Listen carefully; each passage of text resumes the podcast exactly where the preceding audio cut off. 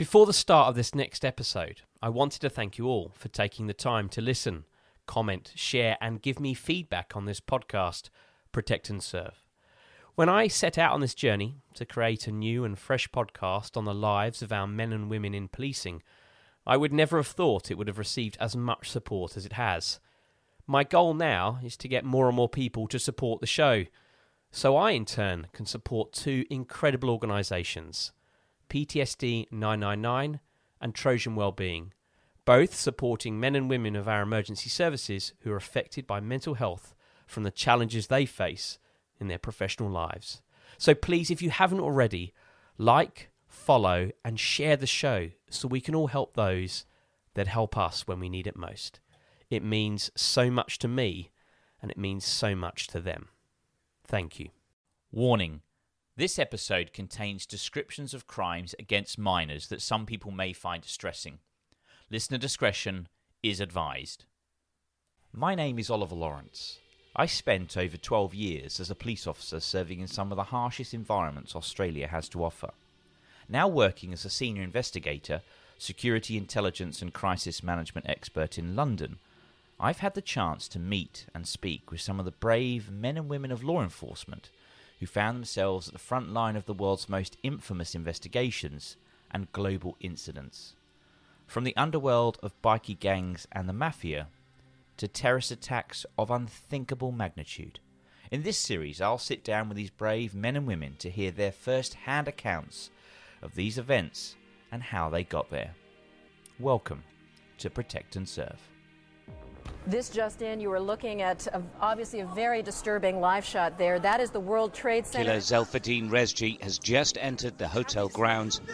He's looking for targets. The outcome in U.S. District Court today was not good for New Jersey boss Tony Pro Provenzano. Just how seriously the police are taking claims of abuse at the hands of Jimmy Savile came into sharp focus. In the UK, police identifying the suspect who killed two people on London Bridge. Police say they are investigating a suspected connection with a radical Republican organization, the New IRA. Freedom itself was attacked this morning by a faceless coward,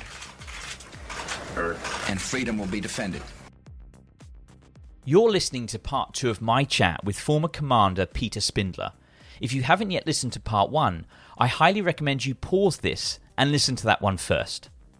After years of experience both carrying out and leading complex criminal investigations across London, in October 2012, Peter's career and position within the Metropolitan Police was about to be thrust into the public eye after he was appointed the Gold Commander for Operation Yewtree. As Gold Commander, Peter was tasked with leading a team of some of the best investigators in the Metropolitan Police. Investigators who would begin to uncover the abhorrent acts of a man that not only groomed his victims, but an entire nation. Operation Yewtree would lead to the convictions of some of the most awful crimes, but more importantly, through Peter and his team's work, would give a voice to victims. Your career uh, has been, as you, you know, part of your direct entry scheme. A lot of your career has been spent at very senior ranks within the Metropolitan Police, and I think most of your work uh, historically has been around safeguarding and leading teams that have arrested and investigated some of the most um, abhorrent individuals in the community that um, exploit uh, young people for their own gratification.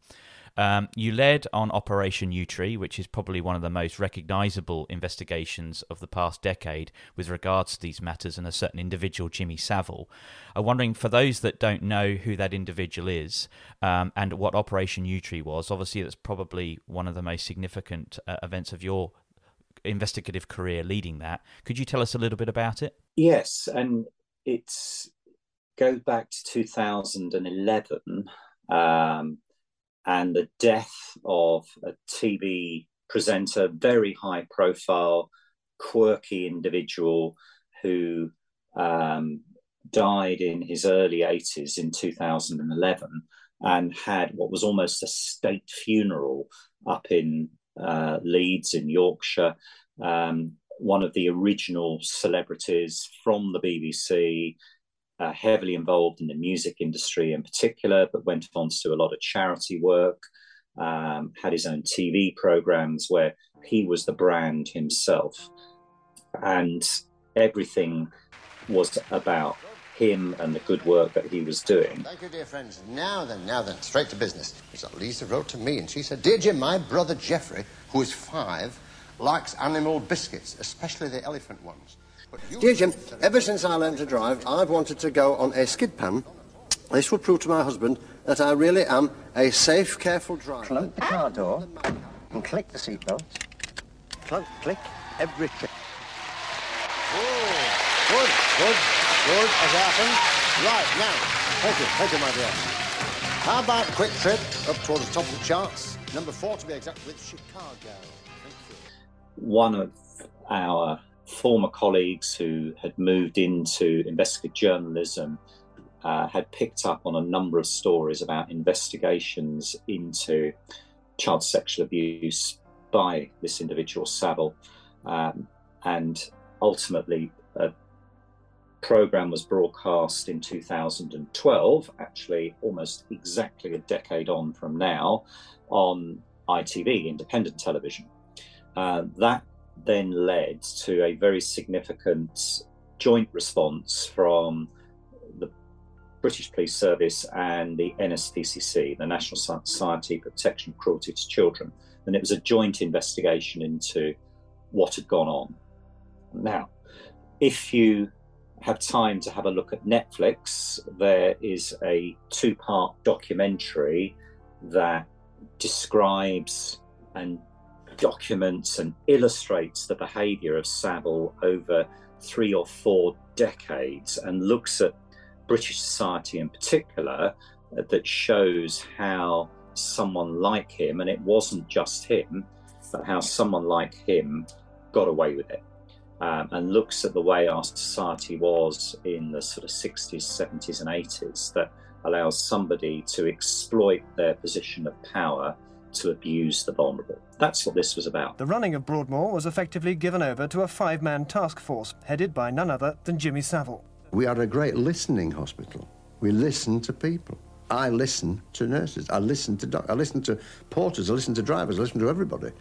Eh, we've turned into a great listening hospital. What became quite clear was once this had got media attention, once the public had seen that there was going to be an effective response, even though he was dead, um, that we were prepared to listen, we were prepared to take information from people, to document the crimes, and to actually seek out therapeutic support for them through the NSPCC and other charities. Um, that then led to a number of other famous individuals, celebrities, high profile figures being named and required the investigation by a very specialist team, which was Operation Yewtree. One of our major inquiry teams took it on and coordinated the national response. Um, and in, again, we used some of the best investigators we had available. Um, they were trained to deal with what was called complex abuse, and we're used to using the Home Office Link major inquiry system, uh, HOLMES, and we put together a number of significant prosecutions of very high profile figures, including the likes of Max Clifford, Rolf Harris, Gary Glitter, um, or Paul Gadd, as he's really, truly known. And the public could see for the first time that high profile figures would be uh, prosecuted and convicted for their crimes, no matter when they had taken now, place. the Metropolitan Police say that it will now take the lead in investigating sex abuse allegations against the late Sir Jimmy Savile as more women come forward claiming to have been assaulted by the television presenter. Rolf Harris was not, in the eyes of the world, just a celebrity, but a national popular figure. But the 84 year old entered the dock at Southwark Crown Court today to bear witness to allegations of a much darker side. Was with with historical matters one of the greatest challenges to any investigation is, is is the evidence and it's being able to secure that. And over time you know with some offences that starts to disappear. Was that one of the greatest challenges when you're dealing with such historical offences on a large scale as this you know over 300 victims is that one of the biggest challenges in securing the evidence which ultimately is going to satisfy the courts beyond reasonable doubt that these people have committed these abhorrent acts? Interesting your use of the word historical. We would always try and avoid that. We talk about non recent abuse or non current abuse because it's never historic for the victims. They are often reliving this every single day. And especially when something like the Savile story breaks, it awakens things that have been buried for years and years in people's minds, and they're having to relive and re experience it.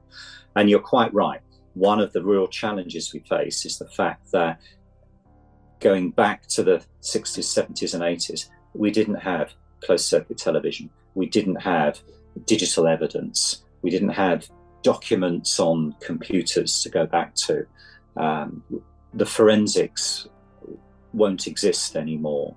But what we did have was the power of the voice of the victims. And those that we prosecuted successfully and they were all successful prosecutions. Uh, the Crown Prosecution Service didn't take forward any cases that they didn't consider to be um, viable, but it was based on numerous people and almost all women in, in Operation Yewtree's case, but women who were completely unconnected coming forward, telling their story, about individuals who had abused the power in almost exactly the same way against each one of them. They had never met before. But this Yewtree, one of the greatest successes of it was empowering victims to speak out.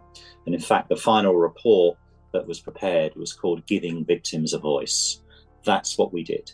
And, uh, you know, we're ever so grateful to the NSPCC, and also uh, the other charities such as Women's Aid and National Association for People Abused in Childhood, NAPAC, who work with us to support the victims and give them a chance to actually tell their story.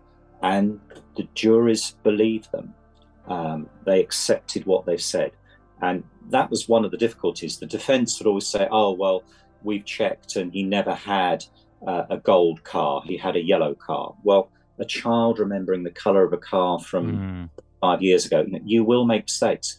And as you say, it, um, you know, trying to prove these things beyond all reasonable doubt is incredibly difficult because people's recollection will deteriorate. They will remember differently. You know, they're ha- experiencing traumatic situations. They're not going to be perfect or spot on in their recollection of events. What point in that investigation, when you started out as the gold commander, did you realise, or did you think, "Wow, this is this is going to be significant"? You know, was there a point where it, it, it not so much overwhelmed you, but um, you you clearly realised there was a significant issue? Because I was this the first time there'd been a major investigation into Savile. There had already been an investigation by Surrey and Sussex police, but there were only a relatively small number of victims and some fairly isolated cases that they were dealing with. The story did not have any momentum until it was broadcast by ITV.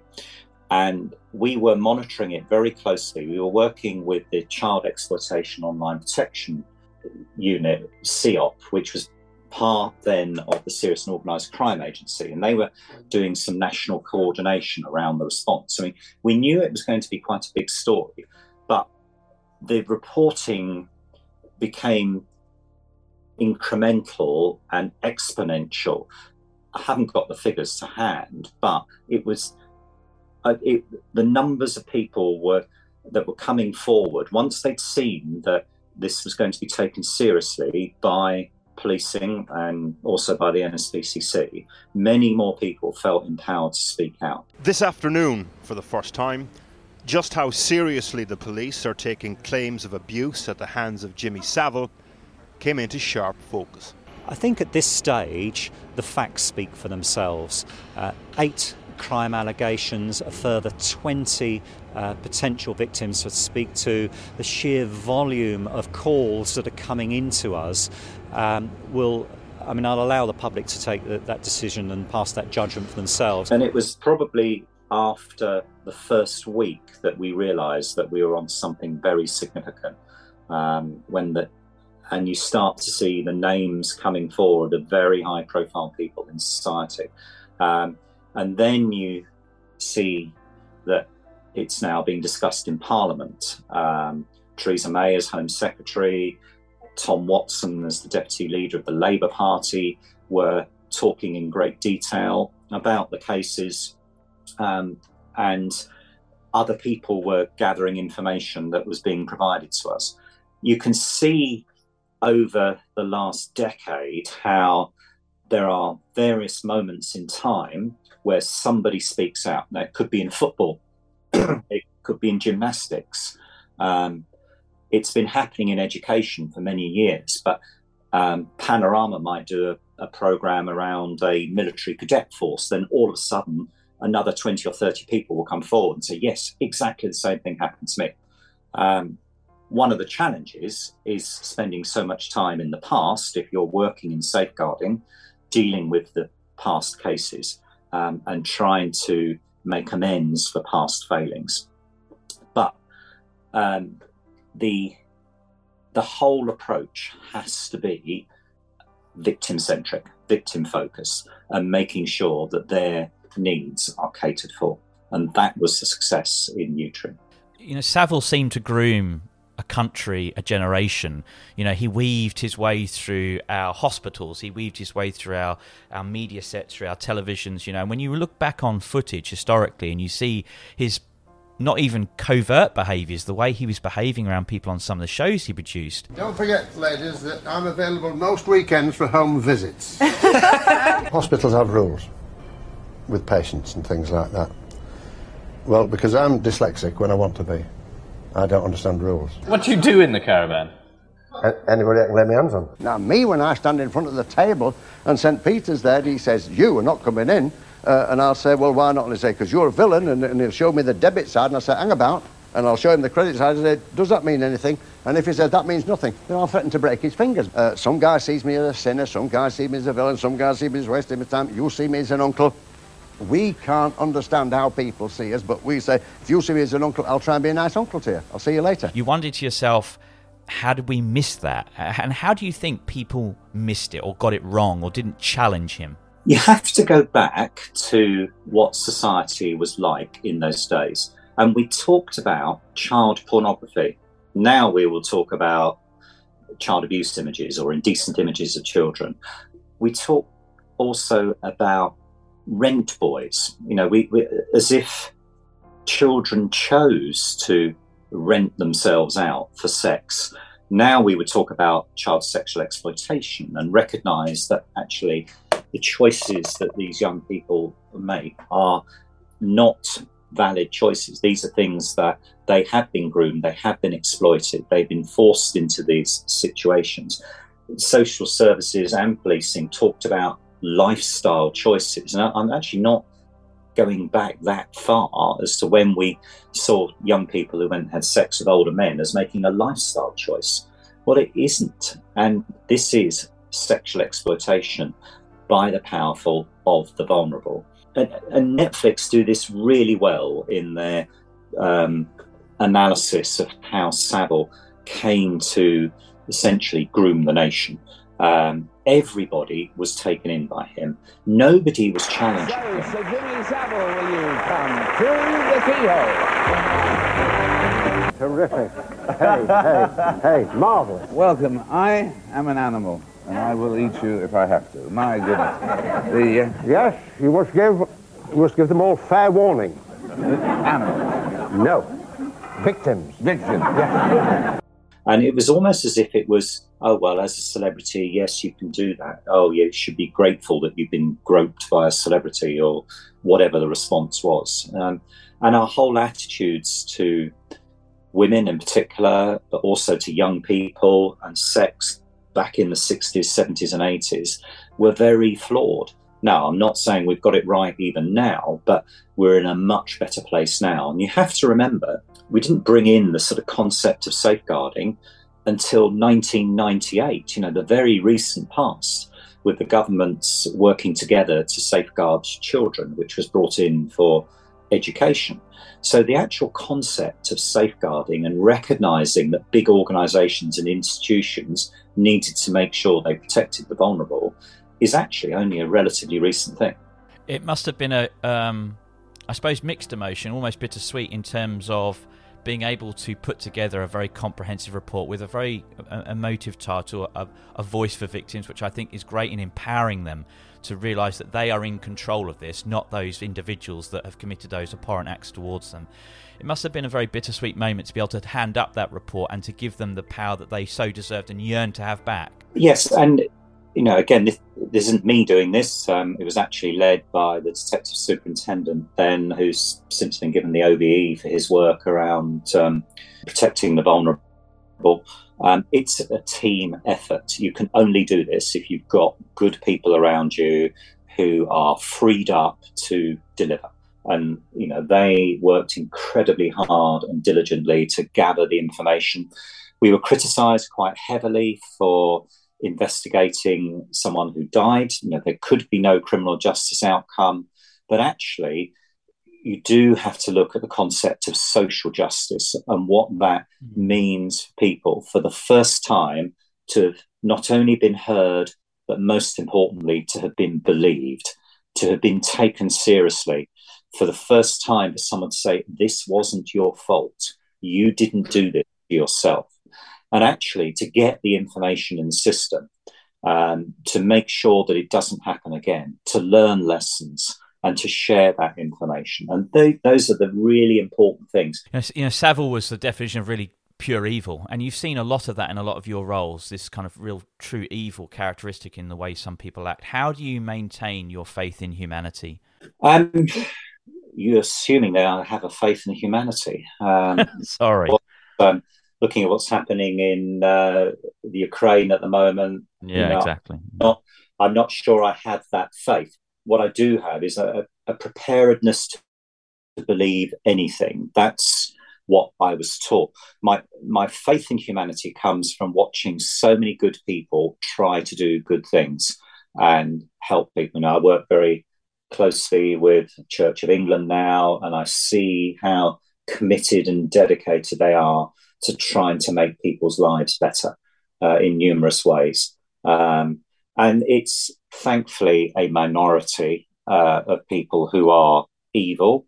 And unfortunately, one of the things I have seen over time is how those very small groups of individuals have been empowered and enabled through digital communications, how the world is a much smaller place as a result of the internet.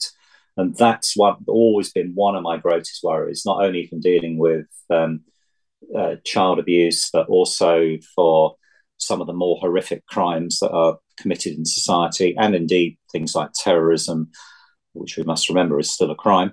Um, it's not a separate category um, where people are radicalized, um, groomed, indoctrinated into whatever type of criminality. Um, and it, so much of this is digitally enabled or digitally inspired, where they convince themselves that this is an appropriate thing to do when we know it's wholly wrong. Um, but they are conditioned by what they see and what they hear and what they talk about. Uh, and, you know, um, this is one of my greatest concerns for future generations: how are we ever going to manage that? You know, in your post-policing career, you've taken your safeguarding and investigational expertise outside of the um, the vocation of policing, and you know you're currently advising St Paul's Cathedral and Westminster Abbey on safeguarding issues. Obviously, there's been um, globally some challenges for the church, undoubtedly, in terms of this issue. Is, it, is that an area that um, you're enjoying being in, in terms of you know ensuring that you know those safeguarding measures are taken seriously, so that there aren't repeats, we don't make mistakes. Organisations recognise the importance of of young people and and and how to manage allegations. Yeah, the safeguarding as a concept has grown in recent years and is much more inclusive of vulnerable groups. So, what started as sort of child protection is now much broader and looking at um, vulnerable adults, um, looking at people who've got mental health issues, people in crisis, and you know they will often present at some of these great British institutions that you've mentioned, and trying to make sure that the staff recognize people in need and make sure they get appropriate help, um, linking in with statutory agencies. And my role as an independent chair is very much about making sure that they've got effective policies, procedures, and practices in place. It's all about good governance. Um, and, you know, I, policing and certainly those senior levels of policing equip me with um, skills and also gave me experience that other big organizations, and I won't just single the church out, you know, I do a fair bit with charities as well. Mm. Thankfully, you know, they're not dealing with crisis on a day to day basis. In policing, we were, and you get used to dealing with it, and you get effective responses um, put together very quickly. Where in you know places like the church, it may take them a lot longer to work out how best to respond to emerging issues, and they may not necessarily respond appropriately because they're just not experienced in doing it. And that's where someone like me, and there are numerous other uh, former colleagues who are involved with Church of England in particular, but all the other denominations as well, all trying to do their best. And what is absolutely fascinating is that if you've ever worked in child abuse investigations, you get bitten by a bug. You cannot leave it alone.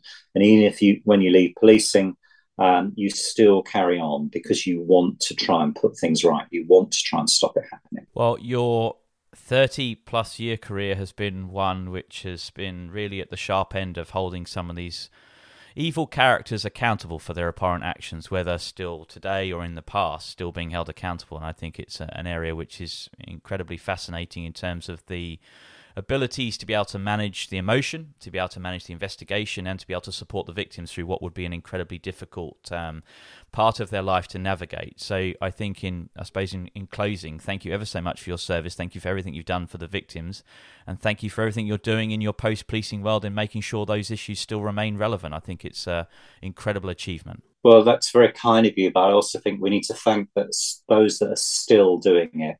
You know, they are. Mm that same work is going on day in, day out, uh, largely unrecognized and probably only internally is it ever really acknowledged.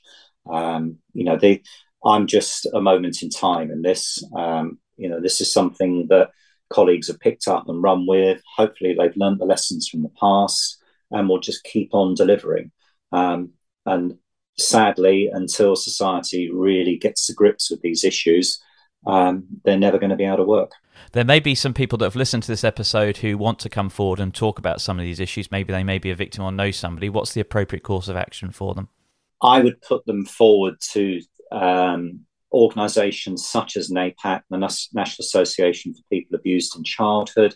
They have a telephone helpline. NSPCC's is a 24 hour helpline. Women's Aid, Refuge, all very good charities able to support people. Um, they're very busy, sadly, but um, they all help those who um, are in need and do want to discuss things and can give them advice on where to go next. Anybody who wants to report a crime should do that, whether through 101 or 999. But you know, please don't sit on these things. Get them dealt with sooner rather than later. Well, Peter, it's been absolutely fascinating. Thank you ever so much for sharing your experiences over the last hour. Uh, on behalf of my colleagues, we wish you all the best for the future, and it'll be lovely to catch up with you soon. Many thanks, and all the best to you too. Protect and Serve is a Mash Pumpkin production, hosted by Oliver Lawrence. Research and questions by Oliver Lawrence and Robert Winstanley produced, edited, and sound designed by Jack Lawrence. This podcast is part of the ACAST Creator Network.